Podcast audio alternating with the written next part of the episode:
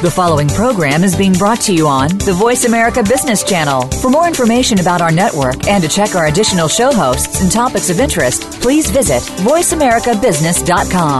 The Voice America Talk Radio Network is the worldwide leader in live Internet talk radio. Visit VoiceAmerica.com. The views and ideas expressed on the following program are strictly those of the host or guests and do not necessarily reflect the views and ideas held by the Voice America Talk Radio Network, its staff, and management.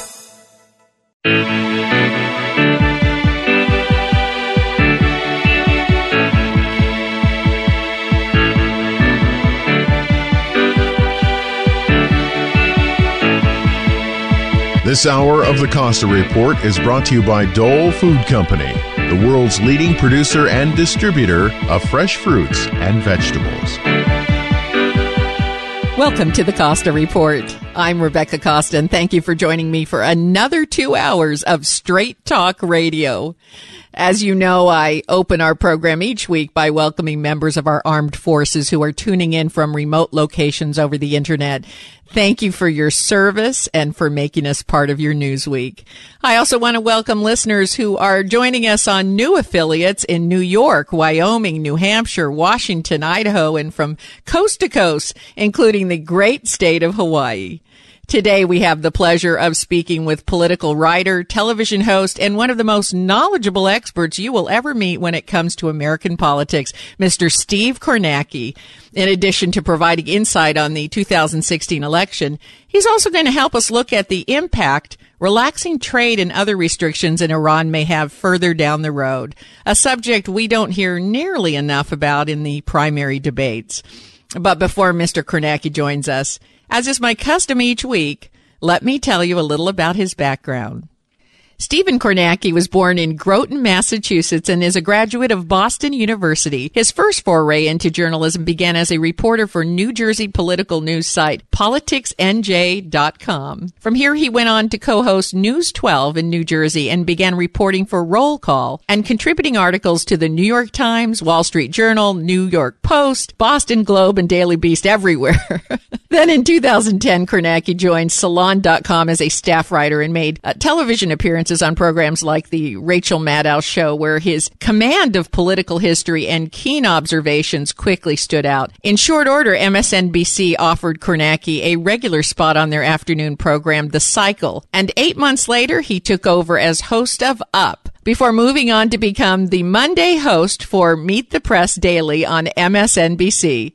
But what you may remember Kornacki for best is his breaking news concerning Bridgegate and his always informed historical perspective when it comes to election coverage. His memory has been described as encyclopedic and his good old fashioned investigative reporting a breath of fresh air. I also want to mention that rumor has it that Kornacki is working on a book which will be released sometime in the next year and there's already a lot of buzz about it. So we'll see if in the next hour he'll give us a sneak peek at what what we can expect. It's my pleasure to welcome to the Costa Report sports enthusiast, host of MTP on Mondays, and political journalist Steve Kornacki. Thank you for joining us today, Mr. Kornacki. Thanks for having me. That's a, that's a really generous introduction. I really appreciate that. well, I think we got all our facts straight. You've got quite a uh, quite an accomplished history there uh, for uh, what's actually a very you know, I'm I'm looking at the coverage these days, and it's kind it's a lot of older folks. We don't get enough, you know, young, fresh perspective. Um, do you think that we're just weighed too much toward uh, f- people that are, I don't know, maybe the baby boomer crowd? Um, you know, that, that's an interesting question. I mean, the way I look at it, I, I kind of like uh, I like people who have institutional memory, institutional knowledge that comes with having been around, that, that comes with having experience, that comes with having lived through a lot of the stuff I'm writing about. A lot of what I what I write about and talk about is trying to connect, you know, the past, trying to relatively recent past, you know, uh, uh, 15, 20, maybe 30 years ago, the past generation or so sure. um, of American politics to what's playing out now. And, and I mean, one of my favorite things to do is to to check in with and, and, and kind of catch up with or or revisit with um, you know the people who were maybe they're not in the news right now, um, but they were they were big players in the news ten years ago or twenty years ago or thirty years ago. Um, and I always think they have an incredible amount of just just raw knowledge, obviously, about what they what they experience, but also I think that gives them a really interesting perspective on what's going on right now. So some those are some of my favorite conversations. I think, um, you know, people who've uh, who've been around the block a little bit. Well, speaking of perspective, uh, I have to come clean. I have never seen an ele- I'm almost 60 years old. I've never seen an election season like this. I, I just, I am, I, I mean, I, I, I, I, I can't close my mouth. It's open all the time because I'm just shocked at what I hear the candidates saying. And more and more analysts are saying that, uh, this could shape up to be a Trump Clinton, um, uh, you know, candidacy. Um, I cannot think of a more diverse field of candidates, but maybe I'm not looking far back enough. Uh, what do you say? No, I, I mean I think you're. Uh, I don't think you're alone in thinking that, and I don't think you're off at all. I mean, I, I, I mean, I feel the same way. What I've lived through, what I've, what I've gone back and, and studied. Um, I think certainly, you know, look, the, the country's more than 200 years old, so we've had, you know, a lot of different. Uh, sort of interesting eras in American politics, and in sort of this modern era, if you want to go back over the last, you know, say since World War II, maybe since you know the '60s, some somewhere in that period. We certainly haven't had anything like this. Now, what, what makes it fun, though, what makes this campaign so fun to me, so interesting, um, you know, to get up every day and try to track what's going on and what the new developments are. What's great about it is it's just proving how little all of us political reporters, political consultants, professionals, eh, how little all of us actually know.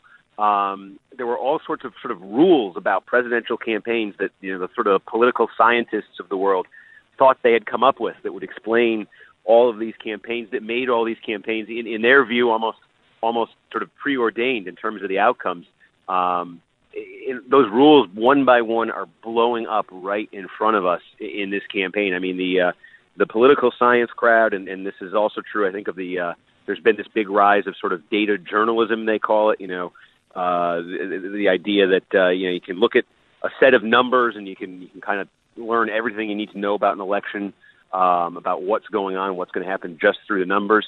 Um, those sorts of people have been telling us since June, since Donald Trump got in this race. You know, yeah, it's not that big of a deal. It'll fade. It'll go away. Uh, the media is making too much of it, and uh, they're getting quiet now because they, they don't have much left to say. But I, I think that's what makes it so interesting. I, I think we had reached a point, maybe in the last couple of years, um, where we kind of I think there was a cynicism that might have been setting into political coverage that uh, you know we've seen it all before. Um, you know, a candidate like Trump comes along, and we're just conditioned to say, "Oh, we've seen this. We saw Herman Cain, you know, four years ago, and he had you know a couple of weeks in the spotlight, then he faded away." And surely that's all that's all this Donald Trump thing will be and and I think we're just finding out now. This is this is the part I love. Um, I think new rules for politics are being written in real time right now, and and yes. finding out what those rules are to me is um, it's invigorating. I mean, it's it's great. I I find it very invigorating too. I think the old models of how elections are conducted uh, are just gone. They've been destroyed by this election mm-hmm. season. And I find that exciting, and I think it's going to engage more voters than at any other time in history uh, because we're looking at the, the future, future vision of the country. We're looking at a democratic socialist, Sanders, versus potentially a billionaire businessman. I mean, how more extreme could it be? right. You could throw in if, if, if that happens. Right? You couldn't make this stuff up. And you might even get if that happens, if those two emerge from this primary process, Sanders and Trump, you might get a third candidate, a second billionaire into the race, Michael Bloomberg, because he's talking about if it's Sanders, if it's Trump, he's thinking there might be an opening for a third candidate. So you'd have the socialists running against two billionaires. Uh, there, there you go. And you know, as you and I know, if this was a Hollywood script, nobody would buy it. They'd say, no, you know, it's no. not realistic. and, and Let alone a documentary, right? Yeah. right. Oh, I mean, please, the, the books that will be written about this campaign and, and, and the, you know, the stories that'll emerge from it, I, I can't wait to uh, to dive into. And I mean, that's that's the thing. I was talking just a second ago. You know, these these sort of rules of political science. And I mean, one of them, one of them was, and I think one of the reasons why all the sort of so-called smart people in politics were so sure the Trump thing was going nowhere um, one of the rules has supposedly been you look at um, the leaders in, in any party, whether that's the elected officials or sort of you know influential radio hosts or television hosts or columnists, you know, people who have a big voice, and and you look at what they're saying and the voters will follow them. And that's been the model. Well, so not anymore. Not anymore. As you point right. out, that's not working so well these days. Unfortunately, we have we've got to take a hard break here, but stay right where you are. We'll be right back with more from Steve Kornacki. You're listening to the Costa Report.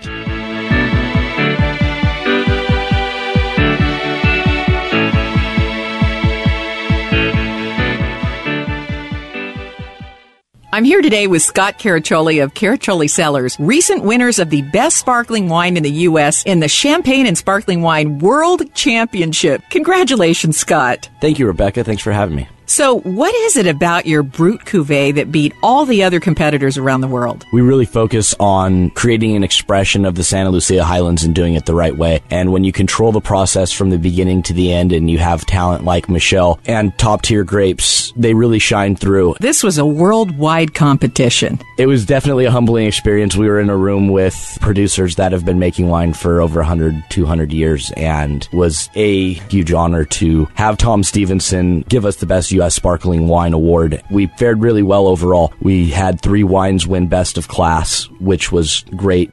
Visit the Caraccioli Tasting Room on Dolores Street in Carmel by the Sea, or find us online at caraccioliCellars.com or reach us by phone 831-622-7722. Every day our world gets more complicated. Not only is new information coming at us faster than we can manage, new regulations, technology, and the effects of globalization have made it much more difficult to succeed.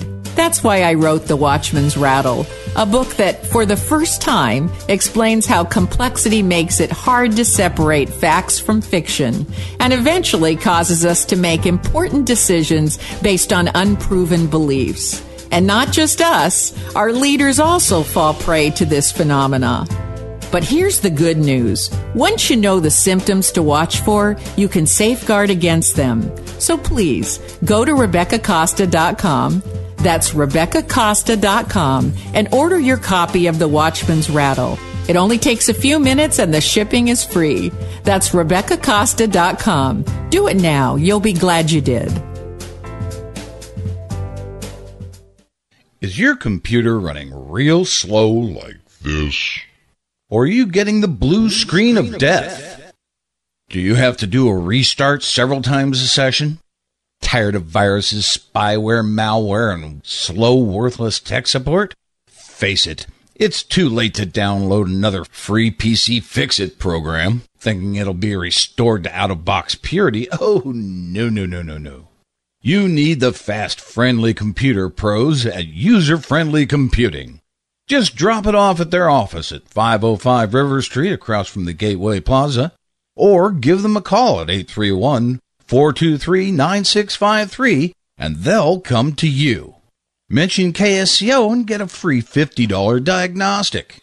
PC or Mac, desktop or laptop, they can do it all at User Friendly Computing. Call 831 423 9653. Okay, well, our stalker is back. Jenny Love, the stalker, is back and brought us a big bunch of stalking nonsense today. But I did get an addition. I don't know if I can put it on with my headphones, so I'm actually just going to take my headphones off and just keep going. So I'm going to put on the first bit, and you'll have to talk once you see me with it on, because another one. This one is. Um, I'm guessing you, you, can see this, right? You can see. She's wearing. I have to tell the listeners a rubber. Yeah. She's she's talking right now. She thinks she's broadcasting still, but she looks ridiculous. That's her. She's wearing a rubber. Listen, she's still going. Okay, let's let's tune in. Let's see what she's doing. Oh yeah, I bet that was good. Now she's got hooves and a rubber mask. She looks like a unicorn. Good morning, Monterey Bay, the Central Coast leader in complete and utter nonsense. Catch Rick, Rosie, and the gang on Good Morning Monterey Bay, weekday morning 6 to 9 a.m. on KSCO AM 1080.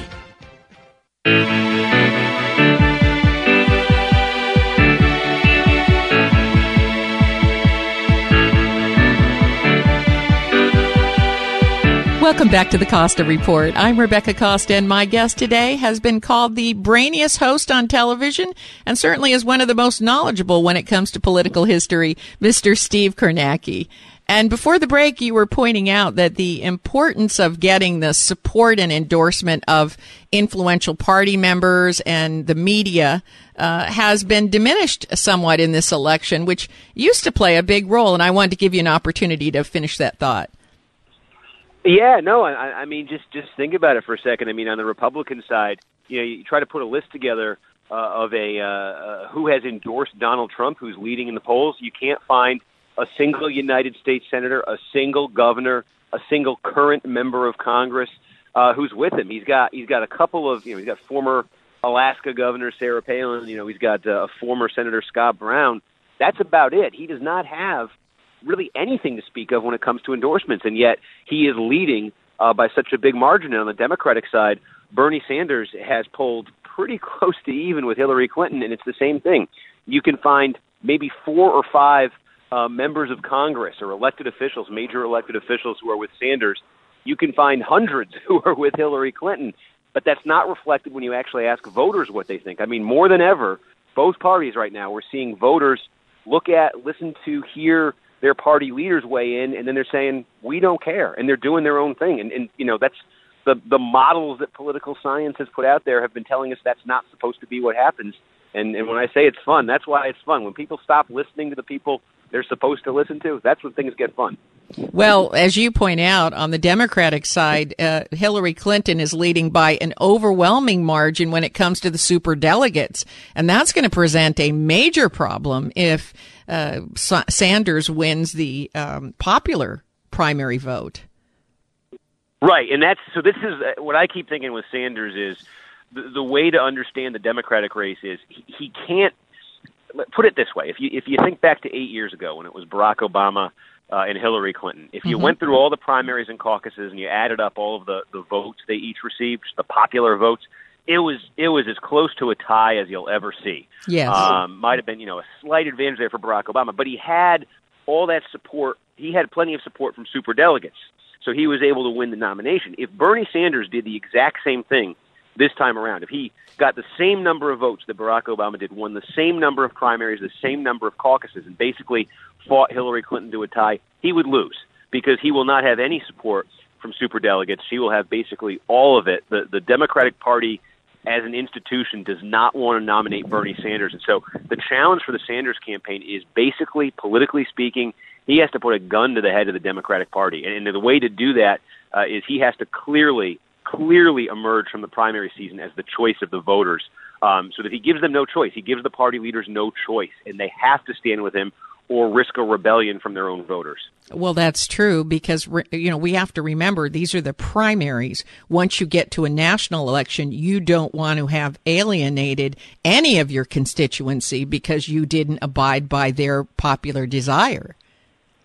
Exactly. I mean, if, if Bernie Sanders clearly had uh, uh, the most votes and the most delegates that you accumulate through the primaries and, and caucuses, uh, and we got to the end of this process and the the super delegates, those are the the elected officials who automatically become delegates at the convention. If they looked at that and said, "Well, you know, that's nice, but we're still going with Hillary Clinton," then you're dealing with a situation where potentially millions of Democratic voters are saying, no way are we voting for Hillary Clinton in the fall if you give her the nomination. That's right. After this, so that's that's the kind of scenario Sanders has to has to force here. Yeah, that's right. He's going to have to force the hand. That's the only way that can go down. Let's talk about the GOP race for a moment. Uh, you've said that if Donald Trump were any normal candidate, this run would be over. In the same way that Newt Gingrich. Uh, tapped the Republican base only to be cannibalized by his own party. Do, do you think still think that's a valid comparison with Newt Gingrich?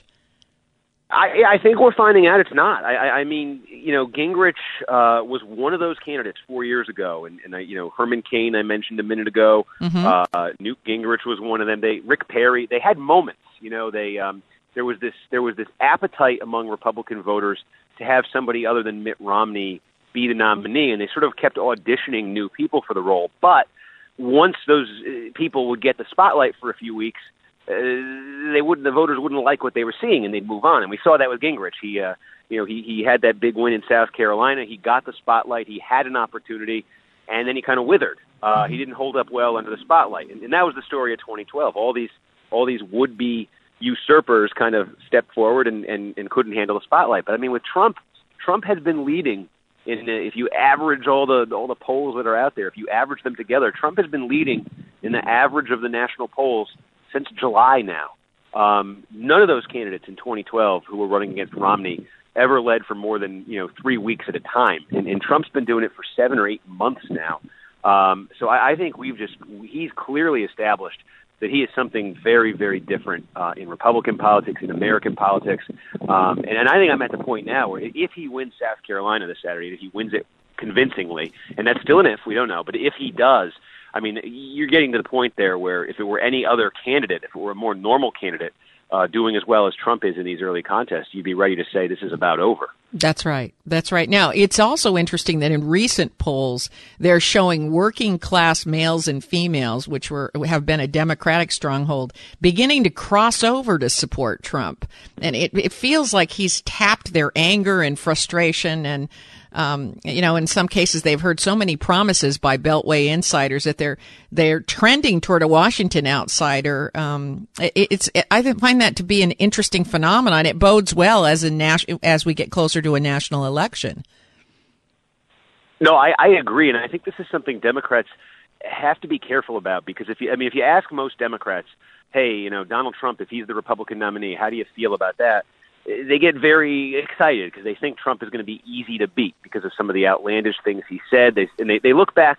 What they do is they look at the 2012 election and they they say, well, look, you know, uh, Mitt Romney was just blown out when it came to Latino voters. He was blown out when it came to black voters, not just in terms of losing to Barack Obama among black voters, but the turnout that, that black voters had uh, made it even worse for Romney. And then they say, look, the next Republican nominee has to make some inroads with minority voters, or there's just no chance that the demographics of the country are just changing in that way. And there's there's some truth to that, but what Trump is showing the potential, at least the potential to do, is to, like you say, is to win over these blue collar white voters uh, who did not vote for Romney either in 2012. Yes. And if Trump can peel them off uh, and bring them into the Republican coalition, he may not need to make the kind of gains uh, with non-white voters that uh, that it's been assumed the Republicans need to make, and there is some evidence of that. And the other thing is those same voters, those sort of uh, blue-collar white voters, um, in these Democratic primaries, they are siding. We're starting to see it now. They are siding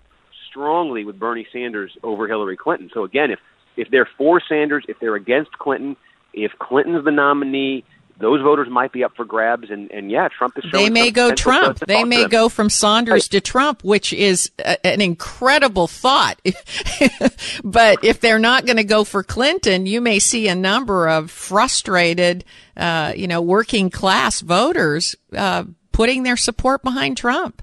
I think Trump has think been right. he's been underestimated from day one, and it's interesting we continue to underestimate him, even though he's hung in there since July. Listen, we got to take another uh, break, but when we come back, we'll continue talking about this phenomenon because uh, everyone has underestimated him, and and they continue to do so. And uh, and we'll talk a little bit about uh, Iran and relaxing uh, economic sanctions against them as well. You're listening to the Costa Report.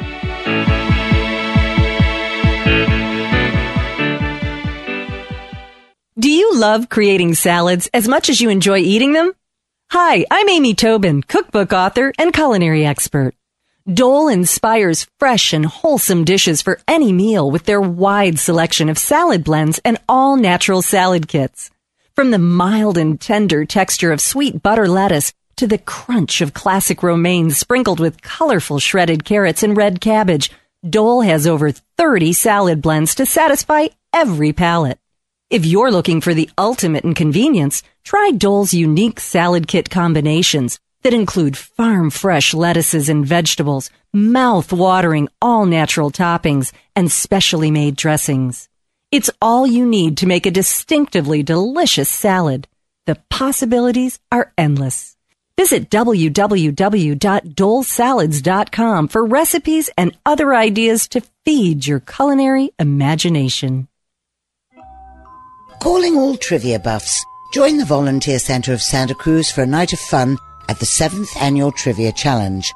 Teams can register now for the event happening on February 26th from 6 to 9.30 p.m. at the Santa Cruz Civic Auditorium. Join Dale Julin of KSBW TV as the Master of Ceremonies for a festive evening of live music, food, drinks, raffle prizes, and a friendly competition as teams compete for the Smarty Pants Team of the Year award. Form a team or play along from the stands as a spectator. This fabulously quirky event, from the elephant seal mascot to the team camaraderie, has grown into an annual favorite with college students, local businesses, and community advocates alike. Don't miss out on the fun. Proceeds from this year's event will support the senior programs at the Volunteer Center of Santa Cruz County. Learn more, purchase tickets, or register at www.sctriviachallenge.org or call 831 427 5070. Hi, I'm Rebecca Costa, host of the Costa Report. I don't know if you feel a little sluggish in the middle of the afternoon like I do, but if you do, I'm going to suggest you try Pollen Burst. It's an orange flavored energy drink that comes in a packet, and it tastes a lot like that other orange drink the astronauts used to drink. You know the one. Pollen Burst contains vitamins A, B1, B3, B6, B12, pantothenic acid, vitamin D3, and gluconolactone, all designed to give you an energy boost that can last for hours. Pollen Burst comes in a box of 30 packets for $56 or two boxes for $100, and you can order it right now at kscoteam.com. The next time you feel tired and need a little boost, skip the coffee, soda, or candy bar and mix up a cold glass of pollen burst and do your body some real good. Go to kscoteam.com. Cash flows and money move. The Money Move Show is dedicated to delivering tips and tools to help you earn more, save more, and protect your hard earned assets. Host Pamela Fugit Hetrick interacts with her guests and callers every Thursday night from 7 to 8 p.m. Recent topics have included what is going on locally with health insurance, tips to maximize your Social Security income, how do you build an emergency fund for your family, Medicare 101 tips, how do you choose and pay for home health care, and many other topics. So tune in, take notes, call, and get answers to your financial questions from Pamela Fugit Hedrick on Money Moves Thursdays at 7 p.m. That's Money Moves Thursdays 7 p.m. on KSCO AM 1080 Santa Cruz and KOMY 1340 Watsonville and 104.1 on your FM dial.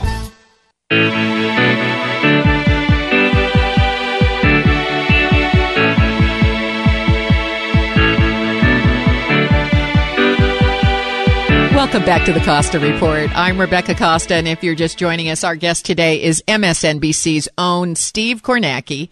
And when we took our break, we were talking about the fact that the press and GOP leadership have pretty much underestimated Donald Trump, uh, who doesn't seem to too concerned with courting minority voters.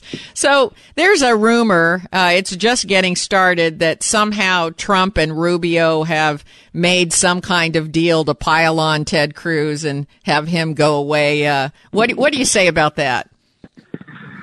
Yeah, I don't know. I'm trying to figure out exactly what uh, how all this uh, infighting uh, works. I mean, there's just you've got Bush taking shots at Rubio, taking shots at Cruz, who's taking shots at Trump. I mean, the one thing is, it it really seems like the one thing that benefits Trump here more than anything else is a split field. The longer he can keep as many of these other candidates viable as possible, the better he's going to be. Because when you look at these polls, uh, he's leading. Obviously, when you start asking voters who your second choice is, he is he's the first choice of many. He's the second choice of few. Donald Trump is. Yes. Um, so the longer he keeps all of them viable, I think the, I think the better he does. And I know that's something that's really frustrated the Rubio campaign in particular. They they really uh, they want the idea out there, and they really believe that if they could ever get a one-on-one with Donald Trump, they'd actually win. They think the majority of the party uh, is still not with Trump. That what's propping Trump up is is that divided field you know, I'm, I'm again, I'm not sure. We've so many of our assumptions about Trump have been wrong, like you're saying. So I, I'm not convinced that if you just reduce it to Trump versus Rubio, uh, Rubio wins. Um, but uh, it would be, I think, a little bit more complicated for Donald Trump. but case. but so, let's consider um, a Trump. You know, Trump comes in first, Rubio comes in second, and they decide to run together. then that sort of takes care of that minority voter that Trump has not been able to court. Well, yeah, I mean, and that's it's interesting. I mean, can you imagine just about any of these candidates at this point teaming up with Donald Trump? Um, I'm trying to imagine who he said the least uh, inflammatory well, things he, has been backing Uh, off of Rubio, and, and they both seem to be going after Cruz to eliminate him. That's why I think there may be some credence to this rumor. Yeah, well, I mean, and that's a. well, I've had that conversation with people. It's a fun thing to try to think about because usually with a, with a conventional, a normal candidate, a normal politician, you can come up with a pretty simple list of you know who would their VP be, and you, Sure. it's pretty obvious who the five or six choices would be. That's the same with Trump. No one has any idea because he has no real, in terms of Congress and elected officials, he has no real allies. So there's no obvious person for him to tap. I've I've also heard some chatter about John Kasich. He doesn't attack Kasich that much. Part of that's because Kasich's so far behind him. But you know, Kasich's the governor of Ohio, the big swing state of Ohio. Um, so I've heard some people suggest Kasich. Um, I've heard Scott Brown, you know, the, the one of the few former elected officials to uh, to endorse Trump, the former senator um, from Massachusetts, now lives up in New Hampshire. I've heard that name, you know, floated as a possibility. But that's that's the thing with Trump. There's just um, I'd love to see what the short list looks like for him. Well, I way. would love to see someone in the media ask these candidates who's on their short list. No, nobody seems to ask him who's on your short list for VP, who's on your short list for cabinet positions, because you're not really electing a president, you're electing an entire cabinet. The job's too complicated these days. I don't see any reason with them, uh, you know, forcing their hand and asking them to let us, you know, preview who's on their short list for cabinet positions. Do you? Yeah, no. Well, I mean, the one name he he always puts out there, um, not for any position in particular, but is Carl Icahn. Yeah. Uh, you know, the, the the investor, and he's always talking about. You know, the theme of Trump's campaign is we're going to make better deals. We're going to negotiate better than anybody's negotiated. We're gonna You know, win. Carl Icahn, right? And you're going to be so tired of winning. We know all the lines by now, right? But uh, but Carl Icahn's the name he's always mentioning. He's actually Icahn is supporting him, and he's he talks about sending him around in some kind of negotiating role to deal with the uh, the Chinese government and, and the Mexican government. Uh, that's the one name he has put out there. Yeah. Uh, now, before we, we switch gears and we talk a little bit about Iran, I, I want to finish up the uh, election coverage here. I, I with something that I observed. I, it's well known that you're a huge sports enthusiast, and I thought it was really interesting because I couldn't help wonder if you see parallels between uh, the election season and competition on the field, and, and how that might uh, affect how you how you cover the election. Yeah, you know what it is. I, I, I was telling you at the at the top here how much how enjoyable this particular election is to cover because it's so unpredictable and because there are all sorts of possible outcomes. Um, and you can you can sit there and you could say, well, you know, Trump could pull this off, Rubio could pull this off, Kasich could still find a scenario, Sanders. You can go through all the possibilities. You can um, it's it's it's a you know it's like a Rubik's cube or something, right? There's just so many different possible combinations you're looking at at once. And, and the thing with sports is, uh, if there's one sporting event that I like more than anything else, it's the uh, it's the NCAA basketball tournament every year. You know, the the bracket with Right. it's 68 teams now technically, but you know, 64 in the main tournament. Anything and, can you know, I happen. always love. Right, I love looking at the bracket, and you find the Cinderellas, the uh, the upsets no one saw coming, and and more than ever, I think um, the the presidential campaign right now kind of resembles March Madness, so maybe that's why I'm loving it. I love that. It is March Madness. I've never heard anybody make that comparison, but you know when I when I look at sportscasters and they're covering a, a live game, you know they're very careful to focus on the plays, the strategy, the players. Uh, I'm not talking about the pre and post game analysis where you know there's some bias there, and uh, and I appreciate your coverage very much because I almost feel like with all the experience you've had in uh, you know being a sports enthusiast and watching and listening to the coverage of the games, I, I see a little bit of that uh, kind of coming into play when you cover these topics. It's it's funny. My when I was a kid, uh, what I wanted to do actually before anything else, I wanted to be a sportscaster. I wanted to be Brent No Musburger. kidding. I wanted to call you know basketball and football. So maybe you're hearing a little bit of that. I do. I hear it, and it, it really puts a unique uh, perspective on it. Now, we've got a couple more minutes before we have to take another break, but uh, let's talk about Iran for a moment. We've got this nuclear agreement, and we have reports that the money released is now being used to buy high tech tanks and fighters from Russia and, and uh, you know, Airbuses from France. Um, how do you see this relaxing the economic restrictions on Iran playing out? You know, I, I think the the 2016 election, in a lot of ways, is kind of going to determine the fate of of the deal, of, of, of where the you know the, the relaxing of the sanctions goes. Um, I think it's pretty clear if, if Hillary Clinton gets elected. Um, you know, she started actually as, as Secretary of State. The, the negotiations for the deal began, Yes. you know, on her watch. So she's kind of committed to it. So if if she wins the election, I think you can kind of look for for continuity there. People in administration that is going to look to make this uh, to make this deal work. That's going to see it immediately as part of its legacy. Um, and I think, I mean, just it, it's it, you look at the Republicans, uh, and you know, top to bottom, they're talking about, uh, you know, it's a terrible deal, and it is a deal that needs to be uh, revisited. And so I think, you know, if you get a Republican administration in there, pretty much any of these Republican candidates running now, um, you know, I mean, this is a deal that's designed to play out over five, ten, fifteen years.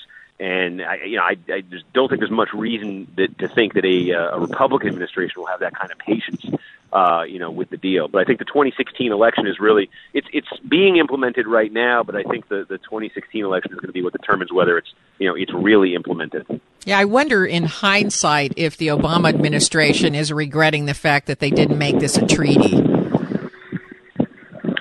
Yeah, although then you have to get it through the U.S. Senate, and I Sure. mean we're seeing you know how the Senate sort of shutting down over a Supreme Court opening. I, I can only imagine. Uh, you know, what's it, a two thirds majority you need for a treaty? Mhm. Um, boy, tough to see him getting that in a Republican Senate, though. Yeah, but on the other hand, an agreement can be, you know, undone uh, by the next administration fairly simply. So, you know, I'm just, Right. I, I, it's, it's kind of, you wonder what the, what the Iranians are thinking at this point. We have an agreement, but hey, you know, the next administration may decide to cancel the agreement. Uh, so yeah, I don't know. I don't know. I, I was, I always thought it should have risen to treaty level. Uh, something this serious and uh, should have some permanence to it, even though it would have taken a major effort to get it through the Senate. I agree with you, but No, you're. I, and I think you're right. Yes, if, if they had done it as a treaty, then we're talking about something that survives long term. Yeah. Instead, it's a political question now. Yeah, yeah, it's turned into a political question. Uh, we have to take our last break, but stay right where you are. We'll be right back after these important messages from our sponsors. You're listening to the Costa Report.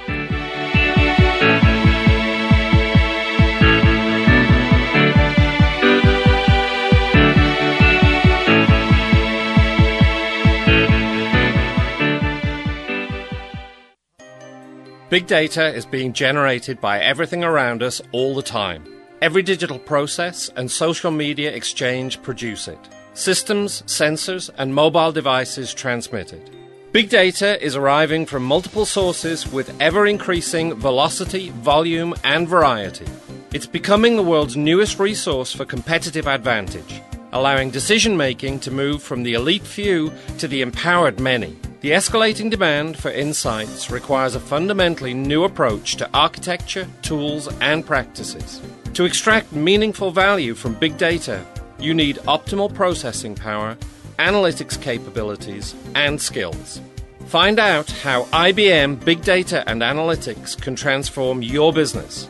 Visit www.ibm.com/bigdata today. That's www.ibm.com/bigdata.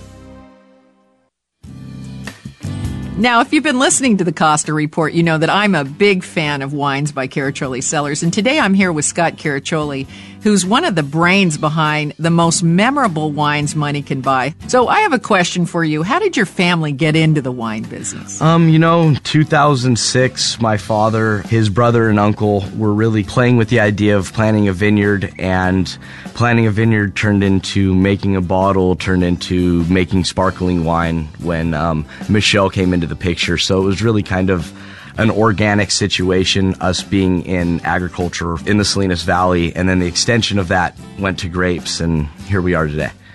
To find out more about Caraccioli wines, visit us at www.caracciolicellars.com or stop by our tasting room in downtown Carmel, California. That's Caraccioli Cellars, C A R A C C I O L I, Cellars, where one bottle is never enough.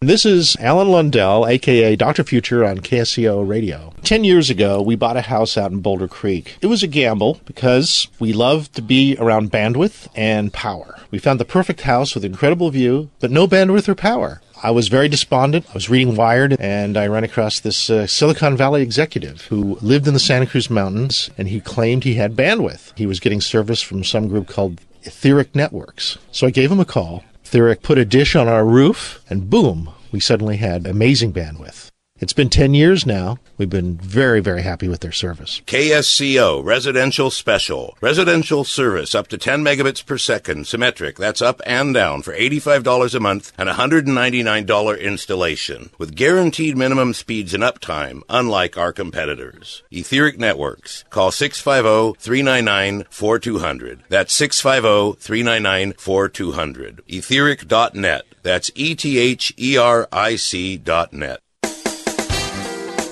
Welcome to House Calls. I'm Kathleen Richards, and I'm the host of the new show, House Calls, on KSCO Radio 1080. And this coming week, we're going to have Judy Malloy with Cash Flow Solutions talk to us about how to budget. And when you're a property owner or a tenant, you got money issues. So let's face it. Please call in and get your questions answered this week on House Calls, Thursday from 8 to 9 on KSCO.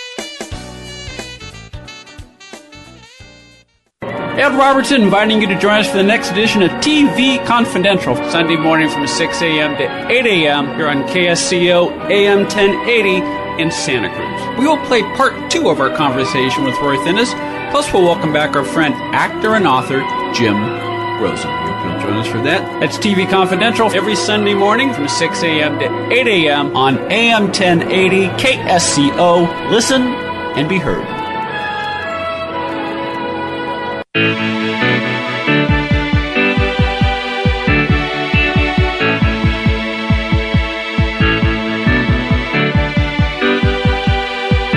Back to the Costa Report. I'm Rebecca Costa, and our guest today is Steve Kornacki.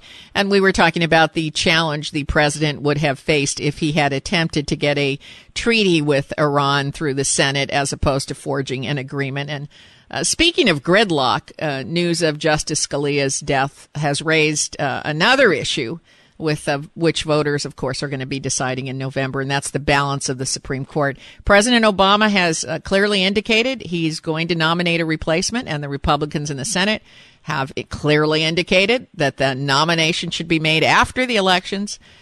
So uh, it seems like another standoff. Yeah, and it doesn't look like it's it, it's going to be you know resolved uh, this year. Certainly during the the Obama presidency. I, I mean, look, it's one of those things where the White House and its supporters are, are, are correct on two fronts. I mean, they can say that this is uh, that this is unprecedented in terms of the Republicans saying that they won't consider anybody, let alone you know it's not a question of voting somebody down. The Republicans are just saying they don't even want to consider anybody and have hearings and any kind of a debate.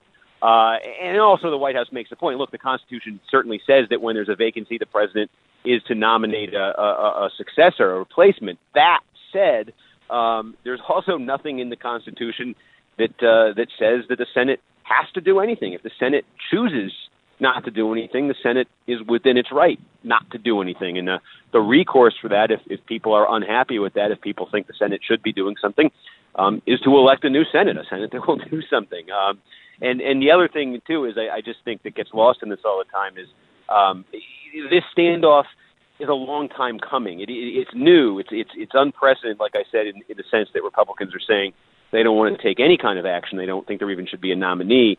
But at the same time, we've been heading in this direction for a long time, where these fights become increasingly.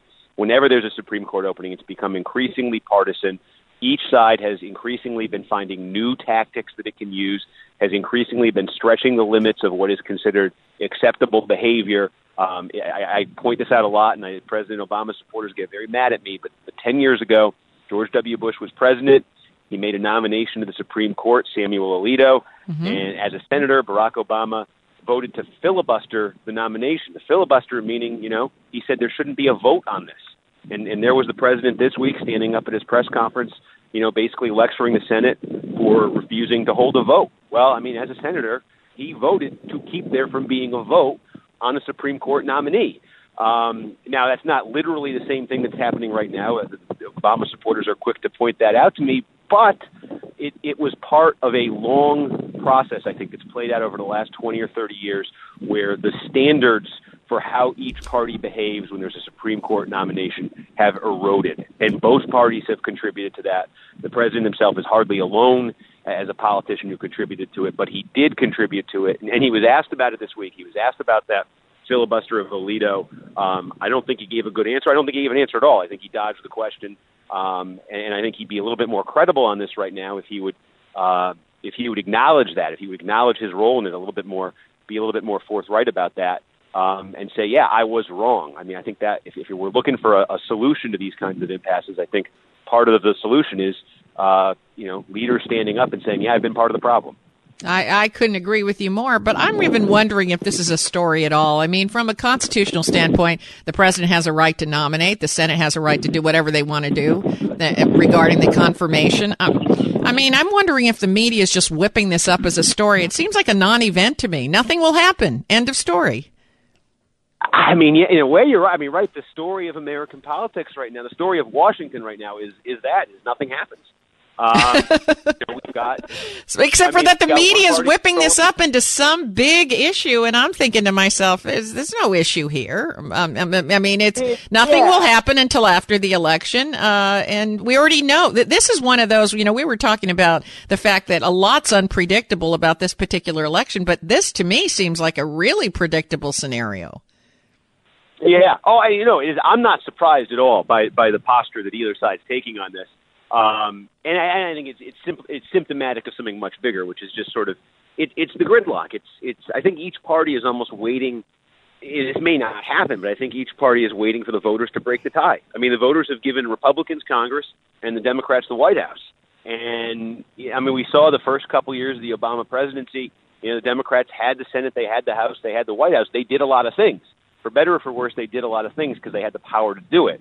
Um, they haven't had that power uh, since 2010, since the Republicans got Congress. And at the same time, Republicans, while they've had Congress, they haven't had the White House, so they can pass all the bills they want, uh, but they can't get the president to sign anything. And I think each party is just hoping that this election um, provides clarity and gives one of them the authority to actually do something. Although I think when you look at the the reality of it, it's well, it's it's possible Republicans could could end up with uh, with everything after this election, but it's hard to see how the Democrats would uh, would get the House. Well, I, I agree. I couldn't agree with you more. And I, frankly, I think all this bickering and this gridlock uh, coming to light just plays into Donald Trump's hands perfectly uh, because he's the outsider. You know that really doesn't. Trump, uh, Trump and Sanders, yeah, Tr- Trump and Sanders. I mean, this plays beautifully to uh, for them. They that people don't want to see the gridlock continue, and the, you know now they have some uh, alternatives. Now we only have a couple more minutes, and I, I want to change gears here again because there's a lot of buzz about your new book coming out. So, uh, can you give us any sneak preview on this, and when will it be out? Um, hopefully next year. Um, and, and the idea is it's it's sort of a uh, political history of the 1990s. Um, and the idea is basically that the, the divide we're just talking about it a minute ago here, this this gridlock, this blue red divide um, that exists right now, where the, where the parties just don't agree on anything, where the parties are are just increasingly far apart from each other, um, not just in terms of their agendas, but in terms of who they represent. There's just huge cultural and geographic and demographic divides between the parties. It's almost like there's two tribes in this country now, a red tribe and a blue tribe.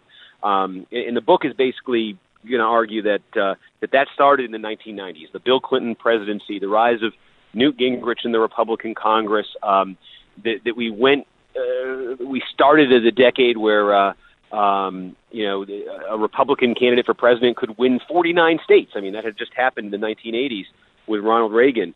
Um, and we ended the decade with that will never happen again. Neither party will ever win 49 states again because by the end of the decade, the red states and the blue states had been born. um, and and it was just the, the the line separating the two parties were very clear. Um, so it's a the book is sort of about how that happened and how we've been living with it ever since. Well, it's it's interesting. Uh, not long ago, I guess a couple years ago, I had Jesse Ventura on the program, and he didn't quite describe it as red and blue. He described it as the Bloods and the Crips. Same idea. Yeah, I like that. he said it's the Bloods and the Crips, and they're never going to get together. And that's that's yep. the end of that. And you're right. After 49 states, I don't think we're going to see a, a 49 state election. But you know what? Uh, everything's up for play uh, this election season, and as you say, that's what makes it exciting. Before we're completely out of time, do you have a website where listeners today can go to stay current on your program and and uh, find out uh, about your articles that you're publishing? Um, yeah, there's no. I mean, just go to uh, msnbc.com, um, and uh, you know you can uh, I think search my name there. Uh, mm-hmm. There's no you know set page for me, but uh, all the stuff is there. msnbc.com. Terrific. Okay. Well, we are all out of time, but before we say goodbye, I want to take a moment to thank you for your wonderful coverage on MSNBC and for making time to be with us today. Thank you, Mr. Kornacki. Thank you. This was great fun. If your station is leaving us after this hour and you have a question or a comment to make about our interview with Steve Kornacki, you can email me at RebeccaCosta.com or drop me a note on Facebook, Twitter, LinkedIn. We're all over the internet and we'd love to hear from you. And if you missed the full interview with Kornacki or any of our other guests, you can download previous episodes of the Costa Report from our website, Apple, iTunes, Podbean, and our YouTube channel. And while you're at the website, take a moment to check out the blogs, the articles, videos, commentaries by people you know, like Richard Branson, Trudy Styler, E.O. Wilson. The website's chocked full of information that you will not find anywhere else, including one of the world's most advanced flying cars in action. There's a video right there on the homepage. And it's going, this car is going to be rolling off of production next year, so have a look. And while you're at the website, make sure you pick up your copy of my book, The Watchman's Rattle, the only book that shows how growing complexity in everyday life makes it difficult to separate unproven proven beliefs from empirical facts. And who isn't having trouble uh, separating one from the other these days? Our guest next week is former Senator Jeff Bingaman. He'll be here to talk about the low carbon bill he put forward, which included helping Alaska's coastal areas adjust to climate change, as well as news that the nuclear test ban treaty may be rekindled. Don't miss Senator Jeff Bingaman next week right here on the only news program that puts policy ahead of politics. Now stay tuned for another hour of Straight Talk Radio. You're listening to the Costa Report.